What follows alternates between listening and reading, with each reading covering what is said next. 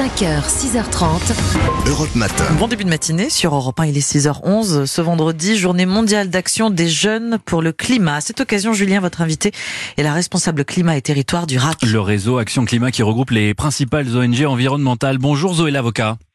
Bonjour. Merci beaucoup d'être en direct avec nous ce matin à 16 jours seulement du premier tour de la présidentielle. Une campagne où il a rarement été question d'écologie. C'est pourquoi je tenais à ce que l'on vous entende. Vous avez étudié attentivement les programmes des 8 principaux candidats. Vous les avez notés selon vos critères. On va découvrir le classement dans un instant. Mais avant cette question, est-ce que tout ce travail n'est pas d'ores et déjà caduque avec la guerre en Ukraine et ses conséquences énergétiques, alimentaires qui poussent le gouvernement, par exemple, à envisager de retarder la fermeture de nos dernières centrales à charbon ou encore l'Union européenne à revoir à la baisse sa politique agricole. Qu'en pensez-vous ?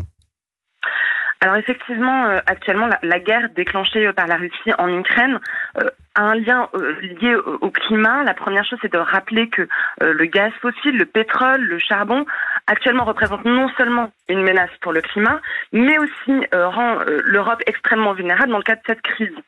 Donc il y a un lien entre les deux questions, lié à cette question, cette nécessité de sortir des énergies fossiles.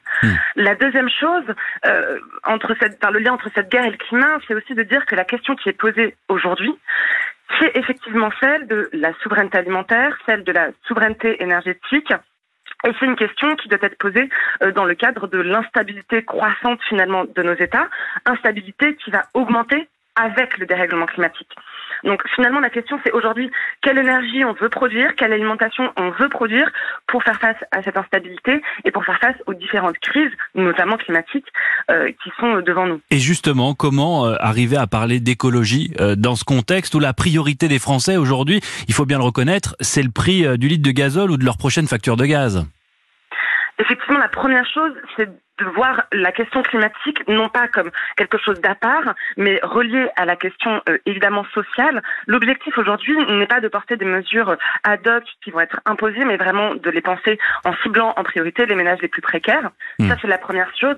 La deuxième chose, c'est aussi de remarquer quand même qu'il y a un décalage entre ce qui se passe dans cette campagne présidentielle et les attentes des citoyens et citoyennes. On l'a vu la semaine dernière lors d'une marche intitulée Look Up, 80 000 personnes dans les rues, 135 marches. Aujourd'hui, vous le rappeliez tout à l'heure, il y a une marche climat qui va mobiliser les jeunes aussi. Alors que, donc voilà, on voit cette mobilisation citoyenne, mais pourtant le climat ne représente que 3,24% du temps médiatique au 16 mars. Donc il y a un décalage en fait entre l'importance, la prégnance de la question climatique pour les citoyens citoyennes et la faible place. Exactement. Venons-en à votre étude concernant les programmes justement pour la présidentielle. Vous les avez notés avec un code couleur. Expliquez-nous. Oui, alors on a analyser les programmes des 8 principaux candidats au prisme de 37 propositions qui elles-mêmes sont issues de 7 axes.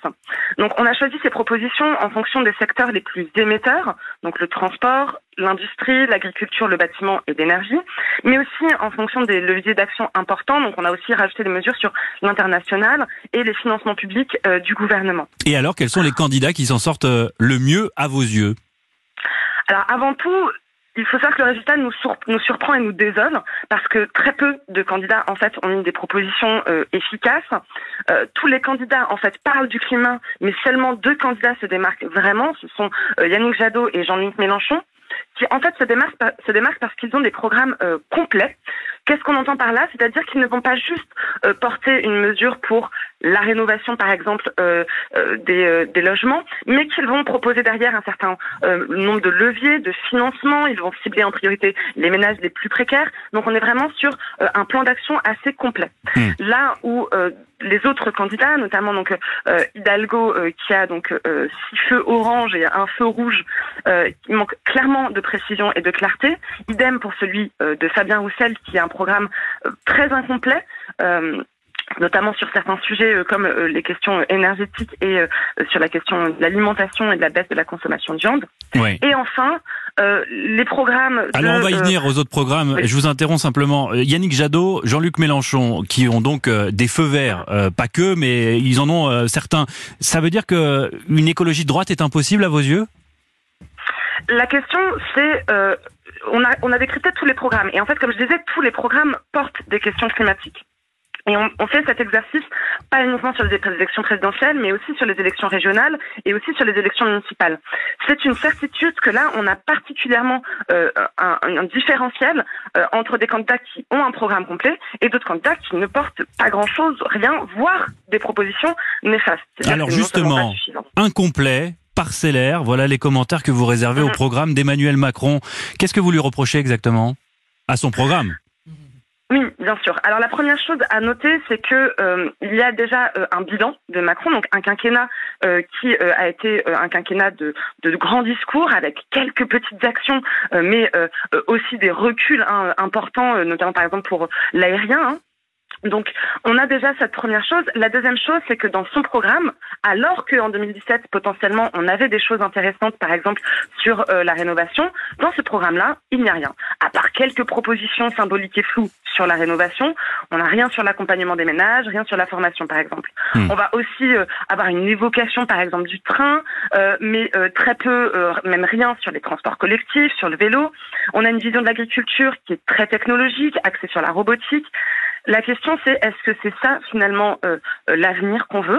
Est-ce que c'est ça, le peu de moyens que sont prévus pour lutter face à l'ampleur de la crise climatique et sociale actuellement ? Et je note que vous mettez Emmanuel Macron et Valérie Pécresse dans le même panier. Vous avez ce commentaire : leurs programmes sont très proches, les différences sont dans les non-dits. En fait, vous donnez raison à la candidate LR quand elle affirme que le président lui a emprunté l'essentiel de ses propositions ? Alors, en fait, on retrouve dans les deux candidats ce côté technologie et robotique. Pour à tout prix, voilà. Donc on va retrouver par exemple chez Pécresse comme chez Macron un côté développement des véhicules électriques, mais rien du coup sur l'accompagnement des personnes à changer de mobilité. Donc on va avoir des similitudes dans cette vision très technologique qui ne suffit pas en fait pour mener une transition ambitieuse. Donc effectivement, on a des programmes qui en fait sont assez similaires dans des visions vraiment parcellaires et vraiment lacunaires. 7 feux rouges, c'est la note que vous donnez également au programme de Marine Le Pen et d'Éric Zemmour, programme que vous jugez peu précis et incomplet, c'est ça ? Oui, complètement. Voire même, en fait, ce sont des candidats qui ne mettent clairement pas, en fait, la lutte contre le changement climatique en priorité. On va avoir des candidats aussi qui mettent des mesures, comme je disais, qui sont néfastes. C'est-à-dire que non seulement ça ne va pas dans le bon sens, mais ça, en plus, implique un recul dans la lutte contre le dérèglement climatique. Donc, on va avoir rien sur les questions de solidarité internationale. On va avoir des mesures, par exemple, qui nous emmènent vers revenir à la limitation d'une vitesse à 50 km/h. En ville, oui. Consommer. Voilà. On va avoir par exemple des mesures dans les programmes de Zemmour et Le Pen qui nous proposent d'arrêter non seulement les projets éoliens, mais aussi de démanteler le parc éolien existant. Donc c'est vraiment voilà une lutte contre les ENR, alors qu'aujourd'hui ces projets sont plus que nécessaires. Voilà, on va avoir des mesures d'accompagnement finalement du tout voiture. Donc vraiment des programmes qui sont néfastes aujourd'hui. Merci beaucoup Zoé Lavocat d'avoir répondu à nos questions ce matin, d'avoir détaillé tous ces programmes dont les candidats nous parlent, mais pas beaucoup, faut bien le dire, en tout cas sur le sujet de l'écologie. Je rappelle que vous êtes la responsable climat et territoire du RAC, le réseau Action climat. À bientôt sur Europe 1. Merci, au revoir.